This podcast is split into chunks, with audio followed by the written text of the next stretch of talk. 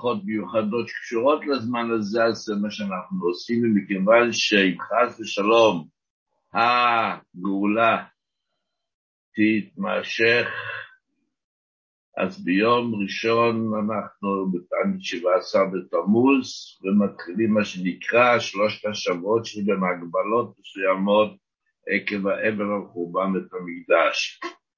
אז אנחנו נקצר וניגש ישירות להלכות, בימים האלה כתוב בשכב ברוך, אסורים בריקודים ומחולות. וזה כולל גם בוורט, מה שמכונה רוסי, גם כן אסורים בוורט, אסורים בריקודים ומחולות. בנוגע לסעודות מצווה נראה עוד מעט. זה מתחיל מליל י"ז בתמוז, השחס בשבת, אז זה לא שייך כמובן, אז זה מתחיל מה... ליל הצום ממוצאי שבת ואילך, אסורים בריקודים ובחולות. פוסקי הדור שלנו כבר דיברו באריכות על המוזיקה שמושמעת בכלי אלקטרוני. מוזיקה שמושמעת בכלים, ממש בכלי מוזיקה, זה כבר מפועל לפוסקים כמוני לפני מאות שנים, כבר כתבו שזה אסור, זה נכלל באיסור הריקודים והמחולות, אבל בנוגע למוזיקה האלקטרונית, שזה בעצם לא כלי מוזיקה, אלא משהו חיקוי אלקטרוני, אז הפוסקים של הדורות האחרונים, ולא מדובר היום, מדובר על ה-70-80 שנים האחרונות שהאפשרויות האלה לא היו, כל הפוסקים פה אחד, אמרו שזה גם נכלל באיסור, בנוגע לשמיעת כל מיני סוגי כלים אלקטרוניים שלא לשם שמחה. אלא בכוונה לשם שמיים, אם זה בכדי להעביר את הזמן בניגונים חסידיים, ולא מה שמכונה ניגון חסידי, אלא אה, לא מה שמכונה ניגון חסידי, וזה בסך הכל, אה, לא נעים להגיד, איזשהו פופ עם, עם מילים, אה, מוסיקת פופ וכיוצא בזה, עם אה, מילים אה, המקורות, מדובר על ניגונים חסידיים שבאמת מורים את הלב לשם שמיים. או להרגעת העצבים. אנשים, יש אנשים שכל כך רגילים כל הזמן שיהיה תקוע באוזניים, יש משהו שנשמע מוזיקה בכל דבר, שאם אתה סוגר אותם בשלושה שבועות, אתה יכול להביא את מטלח. אני יודע שאני שמאלן, אפשר יכול להגיע. אז שתנסה להרגעת העצבים. כאן שכל הנקודה היא לא שאני רוצה עכשיו לעשות מוזיקה שתקפיץ ותשמח אותי, אלא כדי להעביר את הזמן אווירה חסידית, להרגיע את העצבים, יש מקום להתיר, אבל, אבל, תמיד חוזרים על האבל הזה, שיש כלל גדול שקראו חכמינו, דברים המותרים, ואחרים נהגו בהם איסור. לך זה מותר מסיבות שונות, אבל זה דבר שהציבור נהג בו באיסור. אי אתה רשאי להתירו בפניהם, כך כתוב לך. ולכן גם אם לך או לך התירו מסיבה מסוימת, לדעת אבל שלא לעשות את זה באופן של פרהסיה, לא יישמע מבית חסידי, בבית שומר תורה מצוות, יישמע מוסיקה בשלושת השבועות. יש היום אפשרויות של אוזניות שונות ומשונות, ובדרכים שונים ומשונים, כידוע לכל מי שמעוניין וקשור לדברים הללו, כך שזה ייעשה באופן שאתה או את תשמרו את המוזיקה הזאת, בגלל שיש לכם סיבות שמתירות לכם, אבל שלא יישמע על פני חוצות. עכשיו, סעודות שנחשבות על פי דין לסעודת מצווה, כלומר בר מצווה שנערכת בזמנה, ברית מילה, פדיון הבן, סיום הסכר, שבע ברכות, מישהו התחתן לפני שלושת השבועות, ושבע ברכות חלים בשלושת השבועות. בכל הדברים הללו הפוסקים התירו ריקודים, מחולות, כלי נגינה, כך כותב שלנו זמן אוירבך, ואידך גיסא, מורי ורבי, הרב עוזר ברשות שבט הלוי, הוא כותב שמי שניסה לפני י"ז בתמוז, האם מותר לעשות עידודים מקדשים, הוא אומר, אני לא מתיר את זה. ריקודים, אפלזם אני לא מתיר, רק שירה בפה, כאן נהוג. השיר ניגונים בפה וכו'. דעת אדמו"ר הזקן אני מסופק, כי בהלכות ספירת העומר אדמו"ר הזקן בפירוש מחמיר, שגם בסעודות מצווה אסור ריקודים ומחולות, והשאלה האם להשוואה של שלושת השבועות מתאימה לזה, או שרק תשעת הימים. בעצם, תשעת הימים זה מפורש בגמרא. שלושת אבות, נכון, שולחן ערוך, אבל זה לא מהזמני האבלות שמפורשים בגמרא, וייתכן שעולה השוואה לספירת עומר מתאימה רק לתשע פנים ולא לשלושת השבועות. אז כפי שאני אומר תמיד במצבים כאלה, אם אפשר לא להיכנס לבעיות ולשאלות וחדות, להסתפק בשירה בפה, להסתדר עם זה, במידה וזה נורא נורא חשוב לאווירת השמחה שנדרשת בסעודת המצווה הזאת, אז הנה יש לכם פוסקים שמכירים בסעודת מצווה, כן? בנוגע להכנסת ספרתה, אני כותב שלכתחילה בכלל כדאי לתאם את הזמן להכניסת, להכניסת ספר תורה לימי שמחה. אני אצטט לשונו של הרבי לכותבו, זה שאתה כותב שהיום המתאים יהיה בין המצרים, או תכף אחרי ראש חודש מנחם מובן שהסברה לעשות את זה מושלל, כתחילה בנוגע לבין המצרים יש להתעניין בדבר, אי אפשר לעשות בזמן מתאים יותר, מה הבעיה? זה לא מתייחס לשאלה ההלכתית, אומר מגלגלים זכות ליום זכאי. זכות כזאת של הכנסת ספר תורה, בוא נגלגל את זה ליום זכאי. ימים הללו, ימי בין המצרים, זה לא כל כך נכנס בגדר יום זכאי. אבל אם זה נעשה בחוזות בימים האלה, כתוב פוסקים שזה מהזמנים שמותר גם מוזיקה וריקודים ברחוב, כפי שנהוג בכל הכנסת ספר תורה. מה קורה למי שמתפרנס משיעורי נגינה? ופה מדובר בהפסד כספי, שלושה שבועות לא לעבוד, זה באמת יכול להיות נוגע מאוד בבחירת הפרנסה. ועל דרך זה תלמיד שהוא בעצם, או תלמיד שלומד נגינה, פה זה תלוי. יש שלבים בלימוד, שאם אתה רוצה לשלושה שבועות, אז לא שלא התקדמת בשלושה שבועות, אתה מפסיד גם את הידע שכבר רכשת. יש שלבים הידע שרכשתי, כל המתארים והניגונים והאפשרויות, הכל עובד במאה אחוז, וזה אין שום בעיות. הבעיה היא ההתקדמות. שלושה שבועות מתקדמים במוזיקה, אני עכשיו לא יתקדם. בשביל לא להתקדם, אתה בפירוש אמור לא, לא להשתתף בשיעור המוזיקה בתקופה הזאת. אבל במידה שאתה אמור לאבד כבר את הידע שרכשת, זה נקרא כבר בעבר האבד, שמתירים עד ראש חודש מנחם אב. מראש חודש מנחם אב גם זה אסור. אז יש לזה עוד פוסקים, אז בואו נעזוב את זה ככה ונתקדם הלאה. בנוגע להסתפר, התספורת אסורה. אישה לצורך מצווה.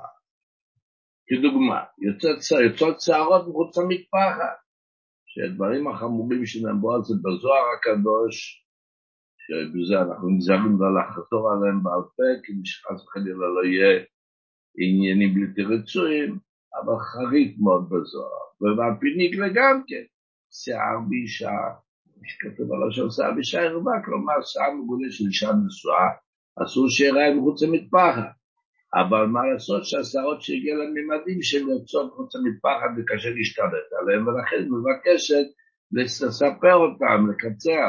אבל מה לעשות, זה עכשיו שלושת השבועות. התשובה היא, זה נקרא לצורך מצווה שמותר, ועל דרך זה משנוהגות שלפני שהולכות לטבילה, אישה נשואה שהולכת לטבילה, דואגת לספר חלק מהשיער, גם כן מותר, כי זה נקרא תספורת לצורך מצווה. אבל מישהו שואל, אבל לכבוד שבת אני רוצה להסתפר. לא, כתוב שזה אסור, המנהג הוא בפירוש להחמיר בזה. עכשיו, מה בנוגע לילדים קטנים? וכאילו כתוב שגם לילדים קטנים אסור לספר, אבל אם קורה מצב שהילד פשוט מצטער, ריבוי השיער נכנס לו בעיניים ומציק לו מסיבות שונות, אפשר להקל בילדים קטנים. בנוגע לאופשרניש, ילד שנהיה בן שלוש, לאורך ימים ושנים טובות, בימים הללו, בימי המצרים, אז יש פוסקים שהתירו, כי זה מחשיבים זה כאילו של מצווה, אבל אם רוצים לדעת מה הרבי כותב בנושא, יש בעקבות קודם של הרבי כמה מקומות, אני אצטט אחד או שתיים מהם, במענה לשאלותיו, כותב הרבי למישהו, גזיזת השערות יש לדחותה לאחר בין המצרים. יופי, ילד נולד בימי בין המצרים, אוכל משנים טובות, אז הרב ממשיך ואומר, מה שנהגו להרגיל את התינוק מגיל שלוש בעניין נשיאת תמסקות, נלביש לו ציצית, וברכות השחר וברכות המזור וקריאת שמע אשר המיטה, כתוב ביומיום, זה יש לעשות מיום מלוד ג' שנים, זה לא קשור. ברגע שנת גיל שלוש, כל הדברים הללו בפירוש לעשות. הפעולה של גזיזת השערות או שיש בפועל, את זה לדחות אחרי תשעת ואחרי תשעה באב. אבל שאר כל העניינים, בפירוש לעשות אותם כבר כשנהיה בשלום. וככה יש עוד מכתבים, כי אנחנו בקוצר זמן בגלל התקלות שלנו היום עם הקלטת השיעור, אז נתקדם הלאה. מי ששואל מה בנוגע להסתרק, כיוון שאצלי יש לי שיער כזה דליל, שיער שכשאני מתחיל להסתרק אז גם נושרים שערות, ממלאות את המסרק או את המדרשת, כתוב שבפוש שמותר, זה לא נקרא תספורת. שיער, שאר המקומות שבגוף אצל האישה, שלאישה, לגבר זה אסור, משום לא יקל גבר על אישה ולא ילבש גבר שמלת אישה, זה אסור שלא ילבש, אסור לגבר לגלח את השיער בשאר המקומות בגוף, אבל לאישה זה מותר, אז מותר גם בימי בין המצרים. כך פוסק הגאון של זמן אוירבוך, יש מגדולי הפוסקי הדור הקודם שהחמירו, אבל רבי זמר ברוך מקשה בזה, וכאן גם אנחנו כתבנו במקומות מסוימים שזה לא נכלל איסור התספורת. לא מברכים שהחיינו בן המצב. מה זה לא מברכים? זאת אומרת, אנחנו לא מביאים את עצמנו למצב ששחיינו. אם קורה, ברוך השם, שיש עניינים של מצוות שצריך לברך עליהם שהחיינו בשעת המצווה, כפי שאנחנו בברית מילה, חב"ד לא נוהגים, אבל במנהג בארץ הקודש נוהגים לברך שהחיינו, או בפדיון הבן, או שאחד שרואה חבר שהוא, איך כתוב שם בלשון השולחן ההוא, שהוא שמח בראייתו, יש שמחה אמיתית, לא בשביל הפרוטוקול, אלא יש שמחה אמיתית שהוא לא ראה אותו כבר יותר מ-30 יום ואפילו יותר, אז מותר, כפי שאנחנו נוהגים, כשרואים את הרבים, מברכים שהחיינו, אז כמובן שזה מותר. הכוונה היא שלאכול פרי חדש וכיוצא בזה, אז זה אנחנו לא מברכים שכאן בין המצרים, על פי האריזה נהגו ככה גם בשבתות, על פי ניגלה, יש פוסקים שכותבים שבשבתות שבין המצרים זה מותר, אבל על פי הארי הקדוש, וככה נהגו עם ישראל, גם בשבתות אסור לאכול פרי חדש שצריך לך שהחיינו. כתוב בפוסקים, מוגן אברום, בשבוע הקופוני כותב את זה בשם פוסקים, שאם יש פרי מסוים, שלא יימצא בין המצרים, הגעתי למקום מסוים, שיש פרי אקזוטי שאדם יכול מארצות המזרח. זאת הזדמנות, אם אבחר אותו עכשיו יברך שהחיינו, אז אם לא, מחר אין לי כבר את הפרי הזה. זאת הזדמנות חד פעמית כמו שאומרים. אם הפרי הזה לא יימצא אחרי בין המצרים ואין אפשרות לשמור אותו עד אחרי השבת, אז מתירים. אם לא, אז נעשה לתוך לשבת וכו'. מה בנוגע לבגד חדש? האם אני, יש לי בגד חדש? אז ככה, לחדש בגדים, בעיקרון לבוש בגד חדש, כל עוד לא הגענו לתשעת הימים, שזה אני מקווה לא נצטרך למסור שיעור, כי משיח יבוא ובמקדש ייבנה במקומו, כתוב ברמב"ם, וכבר כל הדברים האלה יהיו בבחינת דרוש וקבל שכר, לא יש הלכה למעשה, אבל בתשעת פעמים אסור, אבל אנחנו עכשיו שלושת השבועות עד ראש חודש מלאכת אב, אני קניתי בגד חדש, מותר או אסור? האדמו"ר הזקן כותב בסדר ברכת הנהנים ככה, עשיר גדול שקנה בגדים חשובים, שאינו שמח בהם, בגדים חשובים מהם, אבל אצלו בתור עשיר שכל שבועיים, שלושה, ארבעה הוא מופיע לפגישת עסקים עם חליפה חדשה, אצלו זה לא חשוב, אצלו זה כמו מישהו אחר להחליף לבד. לא יברך, לא מברך שריינו. כלומר, אין מושג שבגד מסוים מחייב מסוים, זה תלוי ברמת החשיבות של הבגד. ולכן, רק שנייה אחת, רק שנייה אחת.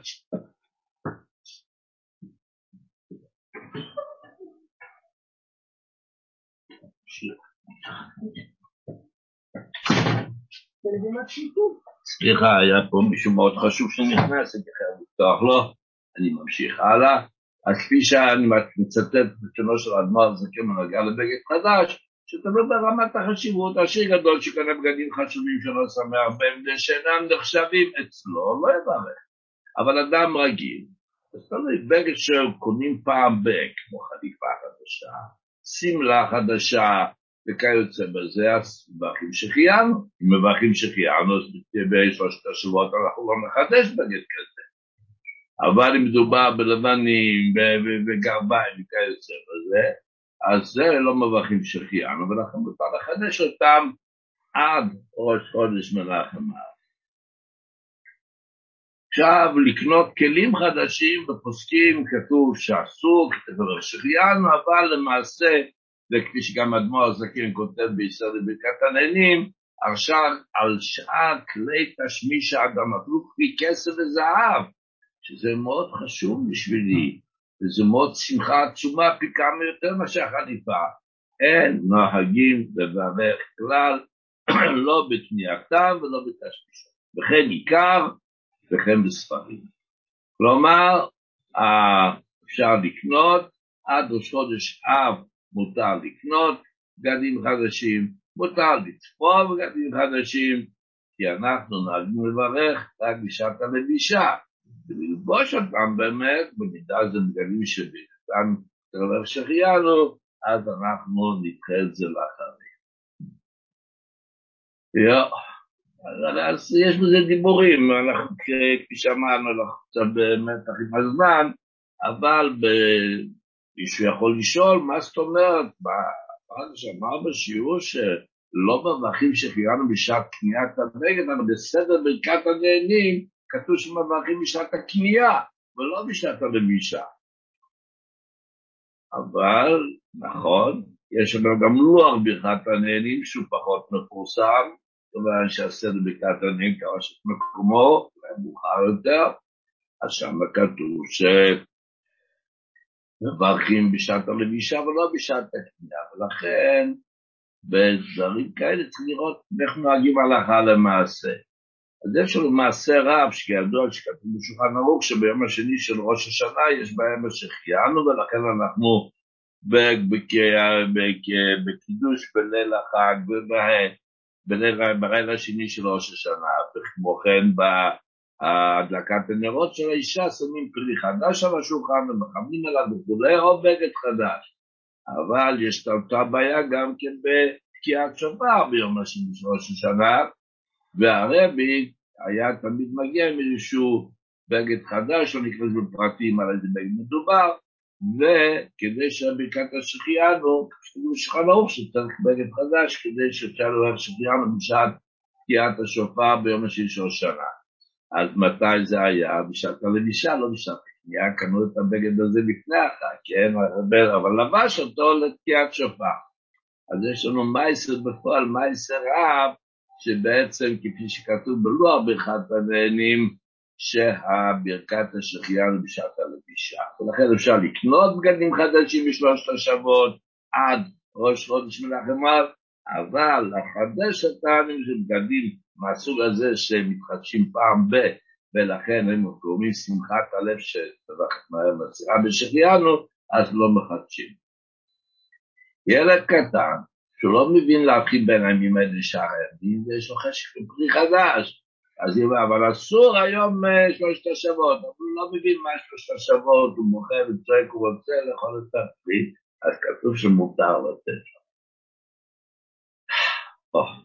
עכשיו כתוב גם שיש להימנע מלקבוע ניתוח או בדיקה, כל דבר שקשור בהוצאת דם מהאדם. אם זה לא משהו אלקטיבי שקובעים אותו מראש, אלא קרה פתאום שנוצר מצב שצריך לנתח או שצריך לטפל באיזשהו שן שנורא כואבת, והדרך היחידה לטפל בו זה לפתוח אותו באופן שיצא דם, אז השם עוזר ועזר ויעזור שהכל ילך כשורה. אבל לקבוע ניתוח או בדיקת דם, תרומת דם, כל דבר שקשור להוצאת דם, אם אפשר, לא לקבוע לימים הללו. מי שמתכנן יודע שהוא צריך אולי לעבוד עם בדיקות דם שהרופא מסר לו ואומר, או בשבוע הבא יהיה לי זמן לעשות את זה, לא. תנסה להשיג תור לשבוע לפני שמתחילים שלושת השבועות לעשות את הדברים האלה. יש באגרות הקודש של הרבי התייחסויות שאומרות בנושא, למי שהרבי כותב מה טוב בחודש אלול, לא רק בשלושת השבועות, אלא אפילו אחרי תשעה באב הרבי אומר לו, תשמע, תדחה את זה לחודש אלול, כי בחודש אב זה זמן ככה. יש בנוגע לתשעת הימים, הרב אמר פעם אחד מהחסידים המקורבים, סולדון, יוחנגון, אני לא זוכר משום מה, החסידים הקרובים, האם לא מצאת זמן מתאים יותר לעריכת הניתוח על תשעת הימים? כן, אבל זה בנוגע לתשעת הימים. אבל גם שלושת השבועות, להשתדל, כל דבר שקשור בהוצאת דם, לדחוף. מצבי סכנה צריך להימנע מלהיכנס בימים האלו, זה ימים לא פשוטים, ובספרי ספרי מנהגים קדמונים ביותר, לפני מאות בשנים כבר מדברים על זה, בפרט תשעת הימים, אבל בכלל שלושת השבועות, ולכן שיש סיבה חשובה לדבר, לדחות כל דבר שקשור בסיכון. הרבי כותב למישהו שצריך לטוס בימים הללו, אז אם הוא יכול, אז לפני שמתחיל את שלושת השבועות, יארוז מזוודה אחת. מאוד מעניין. זה נמצא בשיחות קודש תשכ"ה, הרב אמר שאם בכל זאת חייבים להגיש את הטוס, ואתה יודע עוד לפני כן, שיגיע, הנה עוד מעט מגיע שלושת השבועות ונצא לטוס, ובמה תרוס מזוודה אחת לפני כן, אז זה כבר כאילו התחילה הנסיעה. אריזת המזוודות מתחילה כבר הטיסה, מאוד מעניין. אגב, אני מדבר על האריזה, אז אני רוצה לספר כבר עוד הוראה של הרבי, שאין לי מסגרת של שיעורים לדבר על זה, הרבי כמה פעמים אמר שגבר שצריך לארוז, שדבר ראשון יארוז את הטלית הציבורית. כמובן שאם הורס כמה ימים לפני כן הוא לא יכול להשאיר אותם שם במזוודה, אבל לפחות יעשה את הפעולה, ישים את הטלית התפילין, יתחיל את האריזה עם הטלית התפילין. שיתחיל עם מצווה. ורק אחר כך לחסן את שאר הדברים. הוראה מעניינת וצריכה לפרסם. או, לא, לא אמרו שאמרנו שלא דיזיין עם מצבי סיכון, אז מי שהולכים לים או לבריכה, בסדר, אין שום בעיה ללכת בכל הסיפורים, התחלנו ללכת לפני, לא התחלנו ללכת לפני שלושת השבועות, אין לזה שום מקור בשור, זו המצאה שלא יודע מי שהמציא אותה, אפשר ללכת בשלושת השבועות לים או לבריכה, אבל, אבל ממצבי סיכון. ולכן יושב בשם מקור חיים, שאחד מגדולי הקדמונים לפני למעלה משלוש מאות שנה, שהוא כותב בספר ההלכתי שלו, מקור חיים, נמנעים מלרחוץ בנהרות מפני הסכנה. והזמן מסוגל, זה זמן חסר כנראה שמסוגל, ולכן אז נמנעו בכלל מלרחוץ בנהרות. אוקיי, אז כפי שאמרתי, אפשר ללכת לים, לא דווקא להיכנס לעמוקים ול... להילחם עם הגלים הגדולים וכל ההרפתקאות הללו להשאיר לזמנים אחרים, לא בשלושת השבועות. עכשיו כתוב גם כן שניזהר לא להכות את הילדים בימים הללו, משום סכנה. אתה מתכוון איזושהי סתירה קטנה, איזושהי מכה קטנה, אבל זה יכול להיגמר בצורה שלא תכננת. אז כתוב שאם יש צורך אמיתי, כן, אז בחדש יש מזוזה, כל מיני הגבוה, אבל החובה להעביר. בשולחן ערוך אדמו"ר הזקן, בהלכות נסתגו בנפש סיבה. דעדד הוא כותב בנוגע לעניין הזה, להרים יד על הילד. מותר, הוא אומר, רק ילדים קטנים לא שיפול, שילדים גדולים עלולים להתחצף, ואז אתה מכשיר את הילד בחוץ פעם.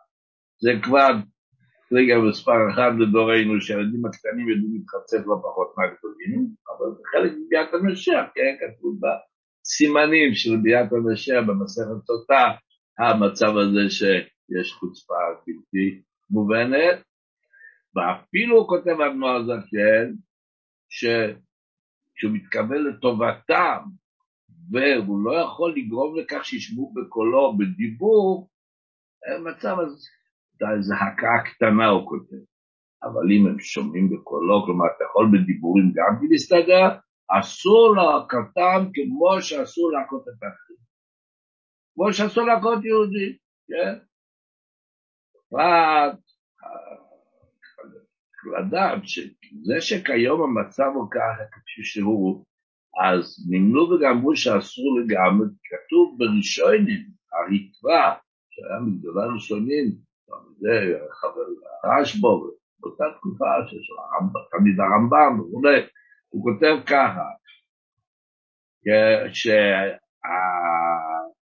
שזה שכתוב שרק כשלילד גדול אסור לעקוד, זה לא דווקא גדול ממש, הכל לפי טבעו של הילד שיש לו אחוז שיתריס בדיבור, ובמעשה אסור להביא את הילד לידי כך, כן?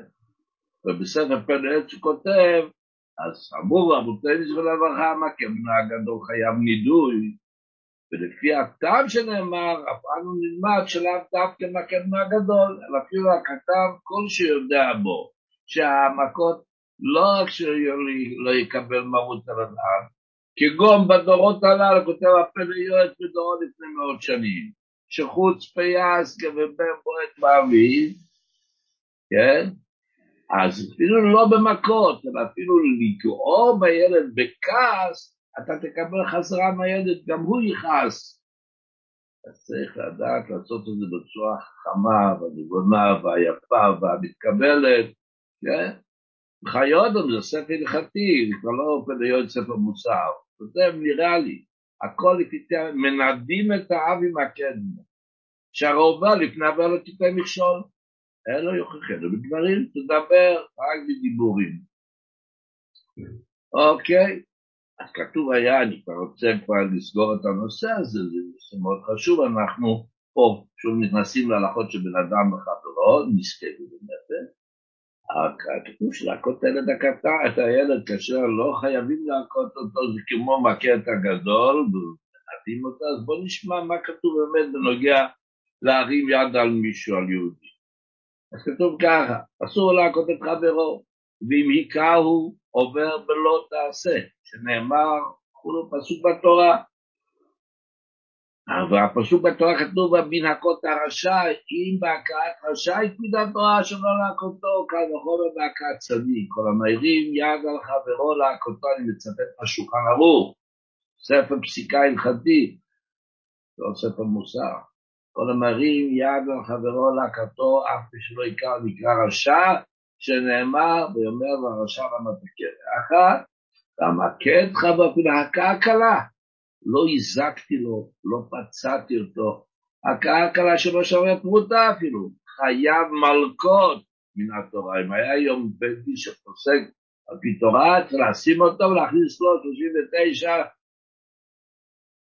מלקות, אפשרו. אה, הוא אומר, אבל הוא התחיל. מכירים את זה, כן, כל הילדים מכירים את זה, גם מבוגרים ברמה של ילדים. אמר, הוא התחיל איתי, מה, אני צריך לשתוק לו? אומר אדמו"ר הזקן בהמשך בשולחן ערוך, ואפילו אם חברו התחיל עמו במריבה, וחרפו בדבר הוא קילל אותו, ואפילו היכהו. הוא נתן לי סטירה, נתן לי בוקס, נתן לי אגרוף. אסור לך להחזיר, אבל יש בינתיים. הוא שפסק להכותו, הוא נתן מכה והפסיק. עכשיו לתת לו עכשיו מכה בגלל שנתן לך מכה לפני רגע זה לא. אבל לא פסק, הוא ממשיך. אז כמובן כדי להציל את עצמי שלא ימשיך להכות, אז...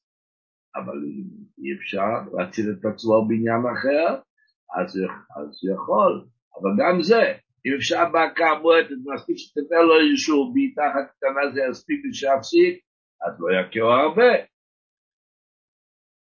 אז זהו, אז זה כתוב בהלכה, ועכשיו תשמעו מה שכתוב. המכה את חברו הכאה קלה שמשרת אותה, אמרנו כשחייב מכות מהתורה, הוא חבר, התחיל אותו וכולו וכולו, וכל מי שהיכה חברו, הרי הוא מוקרם ועומד בחרם הקדמונים אשר משמור ואין הצרפו למניין עשרה. אומרים תשעה אנשים רוצים להתחיל להתפלל, הצנטר, צריך עשירי למניין. מופיע בקר, אבל זה אותו אחד שמחליט שלו. הפליק אתמול למישהו. אחד שמרים יד, אי אפשר לצרף אותו למניין, אני מצטט לשאול שם, ואין לצרפו למניין עשרה ולכל דבר שבקדושה, עד שבדין יתירו לו את החרב, כשהוא מקבל על עצמו שוויון והלאה זה לא יקרה. בנוגע למלמד בתלמוד תורה, שמורה שמלמד, אז זה כבר לא בהלכות נזקי בו ומרי, בהלכות תלמוד תורה, בפרק א', הלכה י"ג, כותב אדמו"ר הזקן, תינוק שלא רוצה לקרוא, לא רוצה לקרוא. לא יכה אותו המלמד מכה צריך. לפעמים הוא חייב לתת לו איזשהו מכה קטנה, אבל מלמד תינוקות שחובט יותר מדי, מעבירים אותו. חובה על ההנהלה לפטר אותו. וזה לא שהוא יחשוב שזה שפיטרו אותו, הוא כבר יסתדר עם הקדוש ברוך הוא, והוא עובר בלא תעשה. גם בצד מאחר שמכה שלו ברשות, זה כמו מכה כל יהודי ברחוב. אבל אנחנו לא מסיימים דברים כאלה, מסיימים בטוב, מהשם הטוב, יגמלנו כל טוב בגשמיות וברוחניות כל הימים, ועד לטוב הכי אמיתי, יעפה שיציתנו, יבוא ויגלנו, ומלכנו בראשנו, אמן ואמן.